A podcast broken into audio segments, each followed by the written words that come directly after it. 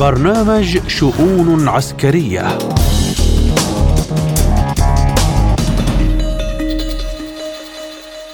من إذاعة سبوتنيك بموسكو رحبوا بكم مستمعينا الكرام. أينما كنتم في حلقة جديدة من شؤون عسكرية أقدمها لكم اليوم أنا محمد جمعة وأبدأها بالعناوين. هجوم أمريكي وبريطاني على اليمن. الاتحاد الأوروبي يشكل قوة بحرية في البحر الأحمر. البيت الأبيض يعلن وقف إمدادات الأسلحة إلى أوكرانيا. وإلى اليمن والبحر الأحمر فقد شنت القوات الأمريكية والبريطانية بدعم من استراليا والبحرين وكندا وهولندا غارات على مدينة صنعاء والحديدة وتعز وذمار وصعد اليمنية مستخدمة خلال الهجوم الغواصة النووية USS Florida. التي أطلقت صواريخ توماهوك الهجومية على مواقع داخل اليمن.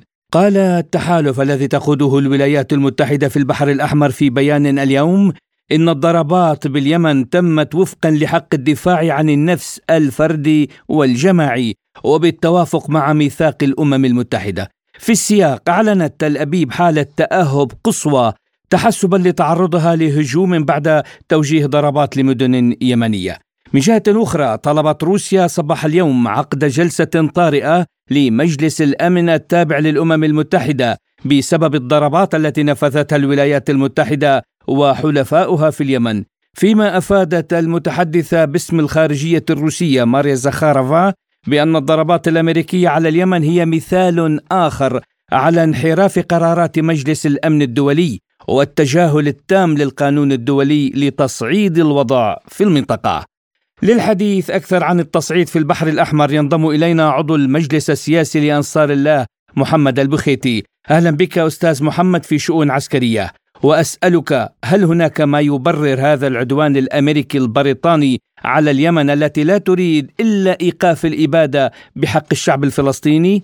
هذا العدوان الأمريكي البريطاني على اليمن غير مبرر لأننا لم نكن نستهدف إلا السفن التجارية المرتبطة بالكيان الصهيوني ليس بهدف إغراقها أو الاستيلاء عليها وإنما بهدف حرفها عن مسارها لزيادة الكلفة على الكيان الصهيوني كورقه ضغط لوقف جرائمه جرائم الإبادة الجماعية في غزة ورفع الحصار عن سكانها، أن عملياتنا العسكرية في البحر الأحمر كانت أخلاقية خصوصا وأننا في حالة حرب مباشرة مع الكيان الصهيوني. قرار التدخل أو العدوان الأمريكي آه، البريطاني كان قرار خاطئ ولم يكون آه، في صالح أمريكا وبريطانيا لأنه لم يأتي نتيجة لرؤية استراتيجية وإنما نتيجة لاحتياجات انتخابية لكل من بايدن وسوناك. لذلك لم يدركا بأن طبيعة هذه المعركة هي آه، فريدة من نوعها آه، لأن ساحتها الأخلاقية هي أهم وأشمل من ساحتها العسكرية. اليوم العالم كله يراقب هذه المعركة، المعركه بين طرفين، طرف يسعى لوقف جرائم الإبادة الجماعية في غزة، وطرف يقوم بالاعتداء على اليمن من أجل حماية مرتكبي جرائم الإبادة الجماعية وبالتالي هذه المعركة فريدة من نوعها ولأول مرة في التاريخ تكون هناك معركة آه، بهذا الوضوح بحيث أنه لم يعد هناك أي مجال لأي فرد في هذا الكون أن يخطئ في التقييم في التقييم ليعرف الحق من الباطل. أمريكا وبريطانيا لم تستفيدا من تجاربهما السابقة في التعامل مع اليمن وكما ندمت أمريكا وبريطانيا على عدوانها السابق علينا وعلى اليمن ستندم على هذا العدوان الجديد وسيكون هذا أكبر خطأ تاريخي في تاريخ بريطانيا وفي تاريخ أمريكا. وهل ستتوقف عمليات أنصار الله العسكرية في البحر الأحمر في ظل التواجد العسكري البحري الأمريكي والبريطاني برأيك؟ نؤكد للجميع أن عملياتنا العسكرية ضد الكيان سواء في عمق الأراضي المحتلة أو في البحر الأحمر ستستمر ولن تتوقف ولن نسمح للكيان الصهيوني آه، باستخدام البحر الأحمر. أيضا أمريكا وبريطانيا آه، بهذا العدوان على اليمن لم يعد اليوم في إمكانها استخدام هذا الطريق لأنها تخاف من آه، ردودنا الانتقامية من أمريكا وبريطانيا. وبالتالي أمريكا وبريطانيا ستتكبدان خسائر كبيرة. هذا فضلا عن أن ردنا العسكري سيستهدف قواتهما في البحر الأحمر وفي المنطقة. ونؤكد للجميع أن اليمن بإذن الله سبحانه وتعالى سيخرج منتصرا من هذه المعركة. وأننا في اليمن نفضل المواجهة المباشرة مع أمريكا ومع بريطانيا بدلا من المواجهة غير المباشرة مع أدواتها في المنطقة ومع أدواتها في اليمن. ونحن نعتبر هذه المواجهة المباشرة انتصار كبير لأن ما خسرناه في اليمن وخسرت الدول العربية والإسلامية. نتيجة الحروب التي تثيرها أمريكا في المنطقة من أجل الحفاظ على التفوق العسكري للكيان الصهيوني خسائرها أكبر بكثير مما يمكن أن نخسره في مواجهة العدو الأمريكي والبريطاني بشكل مباشر. وما هو موقف دول الخليج وبالأخص السعودية من هذا العدوان المعلن ضد اليمن؟ وكيف ستتعامل اليمن مع أي تحيز في هذه الحرب؟ نحن صريحين وواضحين، نحن ندرك أن القيادة السعودية والقيادة الإماراتية متعاطفة مع الكيان الصهيوني ومتعاطفة مع أمريكا وبريطانيا.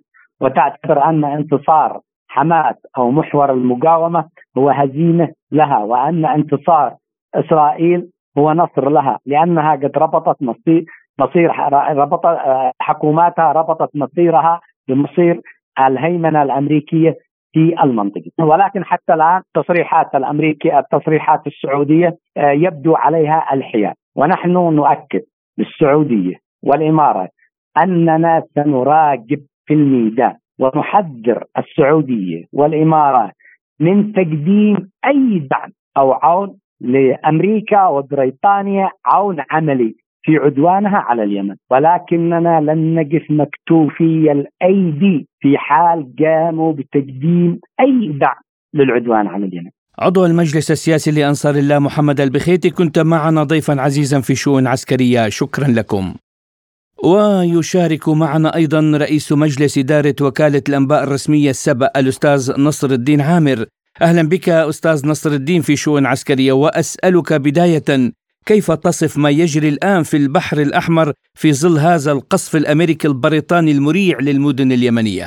نعم هذا هو عدوان غاشم على اليمن ليس مبررا ولا يوجد له أي مسوغ لا قانوني ولا يعني وفقا ل يعني الشرعية الدولية فالولايات المتحدة الأمريكية تقوم بخدمة الكيان العدو الاسرائيلي وبريطانيا بشكل ساهر وبشكل غير مبرر، نحن عملياتنا هي ضد الكيان العدو الإسرائيلي فقط لم نعتدي على أي دولة في العالم ولم يعني نمارس أي عمل غير شرعي، اعلنا عملياتنا كان العدو الإسرائيلي الذي يقتل الشعب الفلسطيني وهذا حق طبيعي لنا في نصرة الشعب الفلسطيني، أمريكا وبريطانيا قاموا بعدوان سافر وغاشم على بلدنا ويعني انتهكوا السيادة اليمنية وقصفوا الآمنين واستهدفونا بدون أي مسوغ ومبرر، نحن لم نعتدي حتى لا على أمريكا ولا على بريطانيا ولم نذهب إليهم، هم جاءوا إلى بلدنا وحتى لم نستهدف لا السفن الأمريكية ولا بريطانيا إلا بعد أن اعتدوا على قواتنا البحريه. وهل برأيك هذا القصف الآن على المدن اليمنية سيكون بمثابة الشرارة التي سيندلع منها لهيب حرب واسعة النطاق في البحر الأحمر؟ وهل ستستمر أنصار الله في إغلاق البحر الأحمر وبحر العرب؟ نعم عملياتنا دعما للشعب الفلسطيني ستستمر بنفس الزخم ولن تتأثر، ممنوع أي سفينة إسرائيلية أو ذاهبة إلى إسرائيل من العبور أو المرور وكل الاحتمالات الآن مفتوحة باعتبار أنهم قد اعتدوا علينا ونحن من حقنا الرد. على هذه العمليات العدوانية. فنحن يعني نتوقع كل السيناريوهات وكل الخيارات مفتوحة وتتحمل الولايات المتحدة الأمريكية وبريطانيا المسؤولية الكاملة عن أي تطورات في البحر قد تضر بالملاحة التي لم تتضرر من فعل عملياتنا وإنما قد تتضرر الآن بفعل العمليات الأمريكية والبريطانية الذين عسكروا البحر وحولوه إلى ميدان معركة وساحة حرب مفتوحة. رئيس مجلس إدارة وكالة الأنباء الرسمية سبأ الأستاذ نصر الدين عامر كنت معنا ضيفا عزيزا في شؤون عسكرية. شكرا لكم. وللحديث أكثر حول هذا الموضوع نستضيف من دمشق المحلل السياسي والخبير العسكري الدكتور فراس شبول. أهلا بك دكتور فراس في شؤون عسكرية. وأسألك كيف تصف قصف القوات المسلحة الأمريكية والبريطانية لصنعاء؟ والحديدة وتعز وذمار وصعدة بدون إذن من المجتمع الدولي. ويقولون أو تقولان أن هذا دفاعا عن النفس. نعم يعني بالعودة إلى أفعال الولايات المتحدة ومن يقف في صف الولايات المتحدة منذ سنوات طويلة يعني هل كانت تأخذ إذن في أي إجراء إن كان عسكري أو سياسي من المجتمع الدولي؟ وهل المجتمع الدولي هو خارج إطار سيطرة الولايات المتحدة؟ للإجابة عن هذا السؤال نجد بأن العمليات التي تقوم بها الولايات المتحدة تجيب بنفسها عن السؤال بأن المجتمع الدولي لا علاقة له بأفعال الولايات المتحدة وأن المجتمع الدولي ينضوي تحت سلطة الولايات المتحدة وبريطانيا وهذا منذ سنوات بعيدة جدا وكل العالم يعلم هذا الأمر. فالولايات المتحدة عندما تقوم بقصفها لليمن وبحجة الدفاع عن النفس وعن المصالح الاستراتيجية في البحر الأحمر هذا يعني شيء مضحك للأسف مضحك جدا هذا الأمر عندما تقوم الولايات المتحدة بأن هذا الشيء دفاع عن النفس وتحت نظرها القصف اليومي في فلسطين وفي غزة بالتحديد والأطفال والجرائم الوحشية التي تقوم بها القوات الصهيونية في إسرائيل. هي بكل الأعمال التي تقوم بها هي تقول بأنني هي أنا الراعية الأولى لإسرائيل في المنطقة وأنا الداعم الأول والأخير لإسرائيل في المنطقة. يعني لذلك الأمر طبيعي بأن يقوموا بقصف من يهدد مصالحهم في اليمن. ولكن يعنينا بأن اليمن لا يعنيهم هذا الموضوع وهم تحت قصف التحالفات منذ سنوات طويلة كما نعلم ويعلم الجميع. وكانت إسرائيل هي مشتركة في تلك التحالفات التي تقوم بها للأسف مع دول عربية في قصف اليمن. من ناحية أخرى هل يمكن الحديث عن بداية حرب واسعة النطاق في البحر الأحمر أم أن هذه الضربات هي مجرد استعراض للقوة؟ لأن الحوثيين سيستمرون في إغلاق البحر الأحمر وبحر العرب. ما دامت إسرائيل تقوم بهذه العمليات اليومية في فلسطين سيتم استهداف هذه الناقلات وخصوصا المتوجه المتجهة إلى الكيان الصهيوني من قبل القوات اليمنية. أما عن استمرار وتوسيع هذه الحرب ف أعتقد جازما بأنه لا مصلحة لأحد في توسيع هذه الحرب لأن انقطاع هذا التيار أو انقطاع هذا الممر الاقتصادي الاستراتيجي في البحر الأحمر هو آه، ضرر عالمي كبير وفي مقدمته للولايات المتحدة وبريطانيا. والضرر الاخف هو لليمن ومن يقاوم هذا الكيان الصهيوني والقوات الأمريكية والبريطانية في المنطقة الشرق الأوسط بشكل كامل. وكما ذكرت بأنه آه، أعتقد أنه لا مصلحة للولايات المتحدة وبريطانيا في توسيع هذا الحرب لأن انقطاع هذا الممر الاقتصادي هو انقطاع لجزء كبير من الاقتصاد الأمريكي والبريطاني إلى منطقة إلى المنطقة العربية وإلى منطقة الشرق الأوسط، حتى هذه اللحظة لا يوجد مصلحة للولايات المتحدة ولو وجدت هذه المصلحة لتوسعت الحرب منذ اليوم الأول وبأيادي مساندة للولايات المتحدة في منطقة البحر الأحمر. دكتور فراس ما هو احتمال تدخل الرياض وطهران بشكل مباشر في هذا الصراع؟ تدخل الرياض في هذه المرحلة آه، يعني أعتقد بأن الجانب السعودي هو أميل إلى التواجد الروسي أو الحلف الروسي في هذه المنطقة وهذا ما بدأ منذ انكفائه بعض الشيء من من اشتراك في قوات التحالف التي تقوم في قصف اليمن سابقا. لذلك قولا واحدا عندما تتوسع رقعة الحروب هناك آه، دول كبرى وهناك دول حلفاء لهذه الدول الكبرى. من بينها دول عربية وغير عربية في أي منطقة في العالم وفي أي حرب في العالم إن كانت تجارية أو اقتصادية أو آه، عسكرية أو سياسية هناك حلفاء. وأعتقد بأن يعني السعودية إذا ما استمرت في هذا الموضوع هي يعني تشتغل في العقل المنطقي الاستراتيجي الذي يحمي مصالح هذه المنطقة لأن أعتقد بأن الركب في سفينة الولايات المتحدة في هذه المرحلة وخصوصا للدول الاقتصادية سيضر بهذه الدول الاقتصادية ومن بينها من بينها السعودية وهذا ما وجدناه سابقا عند استهداف محطات النفط و مراكز النفط في السعودية وما عانته وما عاناه النفط العالمي من هذه الاستهدافات التي قامت بها القوات اليمنية عند قيام التحالف العربي في قصف اليمن. الميل الآن هو باتجاه آه، محور المقاومة والتي تقوم بقيادته يعني محور المضاد للولايات المتحدة التي تقوم بقيادته روسيا الاتحادية ومن ورائها الصين أيضا. المحلل السياسي والخبير العسكري الدكتور فراس شبول كنت معنا ودائما معنا ضيفا عزيزا في شؤون عسكرية شكرا لكم وحياكم الله ونبقى في اليمن حيث الاتحاد الأوروبي يشكل قوة بحرية في البحر الأحمر وقد بدأ مفوض السياسة الخارجية بالاتحاد الأوروبي جوزيف بوريل مشاورته مع دول الاتحاد الأوروبي حول تشكيل المهمة الأوروبية الخاصة في البحر الأحمر.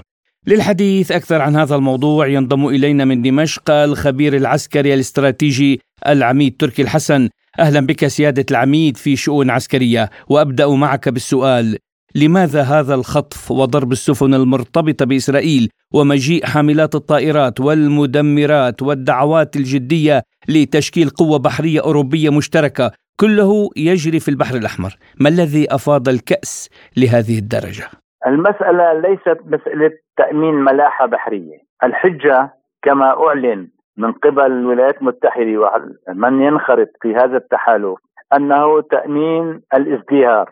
وهذه الحجة هي كلمة حق يراد بها باطل. هي عبارة عن تحشيد للاساطيل الغربية تحديدا في البحر الأحمر. الاصطفاف في البحر في البحر الأحمر وعسكرته هي ترتبط بما يجري في غزة. وبالتالي هي لحماية جنوب فلسطين المحتلة من الصواريخ والطائرات المسيرة من اليمن القادمة من اليمن.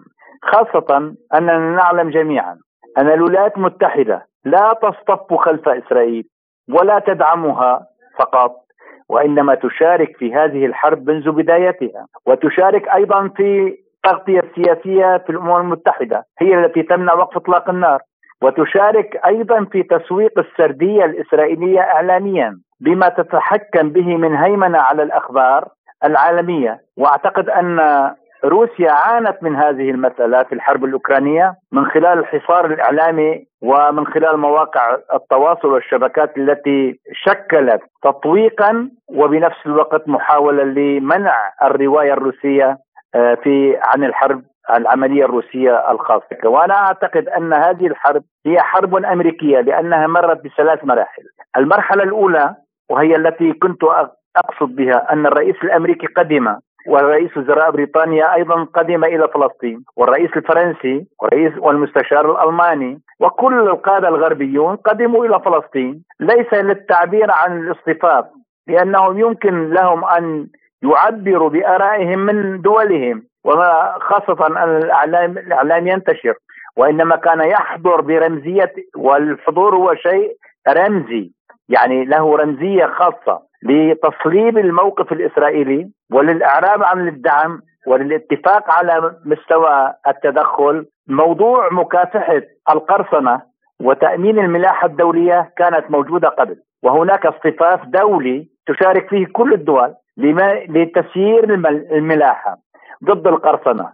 ولكن الآن هو عبارة عن اصطفاف عسكري تشكيل تحالف بحري عسكري ليس ضد اليمن فقط ولكن غاية هذا التحالف آه، مرتبط بحمايه إسرائيل في هذه المرحلة. اليمن لم يتدخل إلا بعد أن أعلن عن موقفه أنه جبهة مساندة لغزة، وبالتالي هذا الأمر يتوقف على الحرب في غزة. عندما تتوقف الحرب على غزة يتوقف اليمنيون في استهداف السفن التي تذهب باتجاه ايلات. الملاحة هي مستمرة، فقط توقفت فقط توقفت بعض السفن تضامنا مع إسرائيل وهي لدول بعينها تتخذ موقف ودارت حول رأس الرجاء الصالح. لكي تقول أن ما تقوم به القوات اليمنية هو ضد الملاحة الدولية.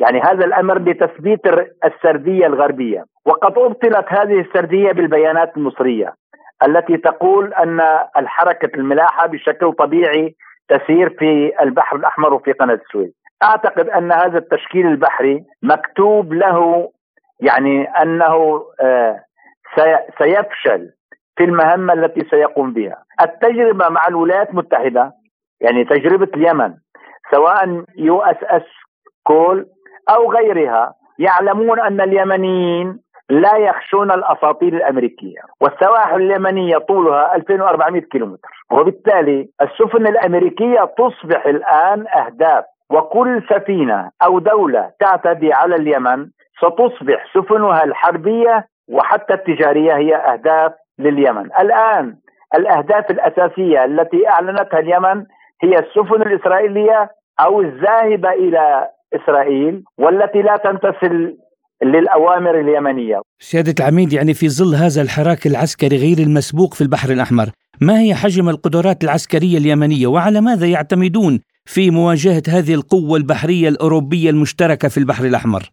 اليمنيون مقاتلون أشداء وجميعنا نعلم أن اليمن هي أرض التاريخ وبنفس الوقت آه، يقال عنها قول درسناه في الكتب وفي مختلف أشكال الثقافة أنها مقبرة الأناضول، بمعنى آخر أن اليمن هي الدولة التي لم يتم استعمار طبعا في الشمال. نعم يا في الجنوب كان هناك احتلال بريطاني وقبله تعددت الاحتلالات آه، لسواحل اليمن. ولكن في الشمال لم تستطع دولة ما أن تحتل اليمن. وبالتالي هؤلاء متمرسون وهم آلوا على أنفسهم الدفاع عن بلدهم. ترجموا ذلك من امتلاك نصية الأمر من خلال امتلاكهم لعناصر القوة واليمنيون يتغنون بدفاعهم عن أنفسهم. من خلال امتلاك السلاح الذي استطاعوا أن يصنعوه داخل اليمن. يعني هناك آه، مجموعات متعددة من الصواريخ القصيرة والمتوسطة والبعيدة المدى. طبعا أقصد بعيدة المدى قياسا بالمنطقة يعني تصل في حدود حوالي 2000 كيلومتر الصواريخ اليمنية الصواريخ البالستيه وهناك أيضا أجيال من الطيران المسير والمتنوع. قد تكون الولايات المتحدة حتى الآن تقوم بالتصدي لهذه الصواريخ والطيران المسير وتسقطه. ولكن في النتيجة اليمنيون سيتمكنون سيتمكنون من إيصال هذه الطائرات إلى مصادرها، ماذا يعني أن تطلق الولايات المتحدة صاروخ؟ بقيمة 2 مليون دولار على مسيرة تكلف 2000 دولار، هل هذا من من المنطق وأحيانا تكون أقل من 2000 دولار أو أكثر من 2000 دولار، اليمنيون يصنعون أجيال مختلفة وقد امتلكوا ناصية التصنيع يعني قادرون على الإنتاج. وهذا الإنتاج أعلنوا أنه مسخر من أجل نصر القضية الفلسطينية. وهم يقولون لو أننا على حدود غزة أو على حدود فلسطين. فلدينا مئة ألف متطوع للمشاركة في القتال. إذا هم مستعدون للقتال بالرجال وبالسلاح. قد يكون هناك استخدام أمثل. غدا سيبتكر اليمنيون أساليب جديدة في إطلاق الصواريخ وإطلاق المسيرات بحيث قد تضلل يعني قد تضلل السفن والتي تعترض. والصواريخ التي تعترض مسيراتهم وصواريخهم. وقد يكون هناك شكل آخر من الاستخدام وأعتقد أنهم سيجدون الوسيلة بحيث أن تصل هذه الصواريخ إلى الأرض المحتلة. ولكن الآن أصبح لدى اليمنيين عبارة عن رغبة حقيقية في التصدي للأسطول الأمريكي للأساطير الغربية. وأطلقوا مجموعة من الصواريخ تستهدف هذه السفن حتى الحربية. وأعتقد ليس بالضرورة كل صاروخ ان يصيب ولكن إذا أطلق الصواريخ لنفترض أن نسبة الإصابة استطاع اليمنيون من خلال 100 صاروخ أن يصيبوا صاروخ واحد ويدمروا سفينة حربية أمريكية. ماذا يعني؟ أن هناك الأسطول الأمريكي بطبيعة الحال وأيضا الهيبة الأمريكية قد تضرب. وليخرج الطيران الأمريكي وليقصف في اليمن. اليمن تعود على القصف لمدة سبع سنوات وبالتالي لا يهاب هذا الموضوع لأن الطيران الأمريكي كان يقصف في المرحلة السابقة. الخبير العسكري الاستراتيجي العميد تركي الحسن كنت معنا ضيفا عزيزا في شؤون عسكرية. شكرا لكم.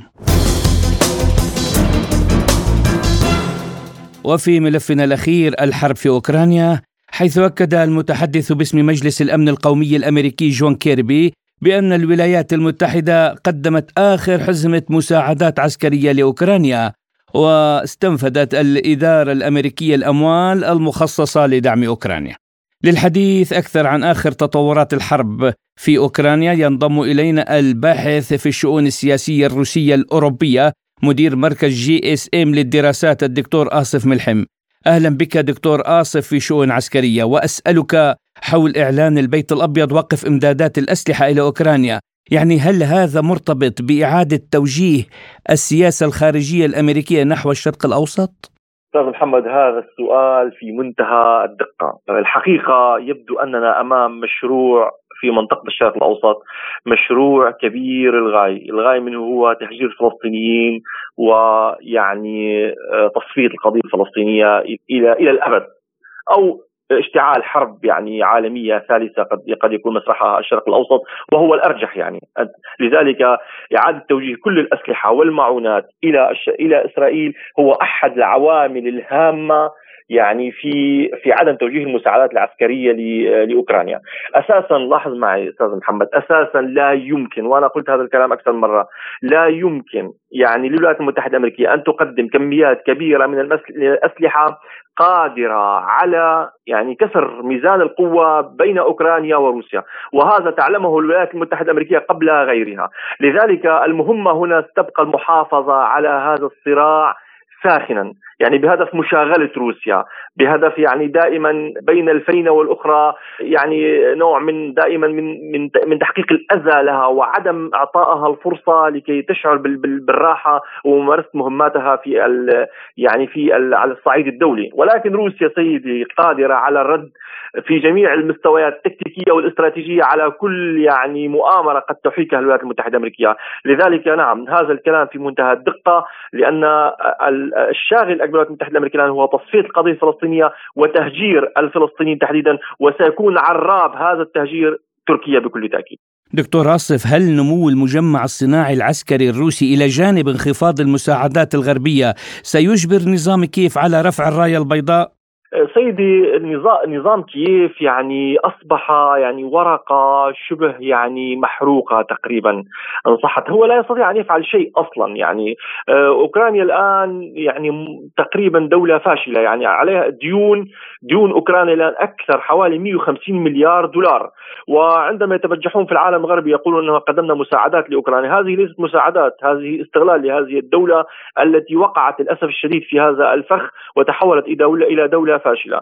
إذا أنا أتوقع العسكريون عادة في الحروب عادة العسكريون أكثر قدرة على فهم آه، يعني عمق الصراع من السياسيين لذلك إذا أفرزت الانتخابات الأوكرانية المقبلة شخصا عسكريا كالجنرال زالوجني أعتقد أن هذا الرجل يعني قادر على أن يجد إلى يجد صيغة سلام مع روسيا، ليس بالضرورة الاستسلام يعني الاستسلام كلمة الاستسلام هنا آه، لا تأتي في هذا السياق. يعني قد قد توافق روسيا على المحافظة على أوكرانيا كدولة قائمة بذاتها ولكن مقابل يعني سلام معين معها وأن لا تنحرف كثيرا باتجاه الغرب. لأن الغرب هو حقيقة يستغل أوكرانيا ككتلة من اللحم للأسف الشديد لمواجهة روسيا. دعا زيلينسكي وسط مشاكل التعبئة الأوكرانيين في سن الخدمة العسكرية إلى العودة، يعني هل هذا يدل على يأس وعجز الرئيس الأوكراني؟ زيلينسكي الآن موجود في في منطقة البلطيق وأجرى لقاء يعني مع بعض وسائل الإعلام هناك يعني وقال يعني الرجل يعني حقيقة تم توريطه يعني هو بعيد كل البعد عن عن السياسة وبعيد كل البعد عن هذه يعني عن هذه المغامرات غير محسوبة العواقب للأسف الشديد. آه، وتجري الآن في أوكرانيا أشياء يعني يندهى لها جميع الإنسانية حقيقة يعني. الموظفو شعب التجنيد وما شابه يصعدون الباصات ويقومون بإجبار الناس وعلى التوقيع على أنه تبلغ. ويعني آه، في بعض حصلت بعض الحالات أنهم جروا أشخاص أمام زوجته وابنته لأخذه إلى إلى الجندية. وحصلت أيضا حوادث أخرى في بولونيا على سبيل المثال تم تبليغ أشخاص خارج الحدود. لا يجوز أن يبلغ شخص وهو غير موجود في بلده. الباحث في الشؤون السياسية الروسية الأوروبية مدير مركز GSM للدراسات الدكتور آصف ملحم. كنت معنا ضيفا عزيزا في شؤون عسكرية. مستمعينا الكرام إلى هنا تنتهي حلقة اليوم من شؤون عسكرية. كنت معكم أنا محمد جمعة.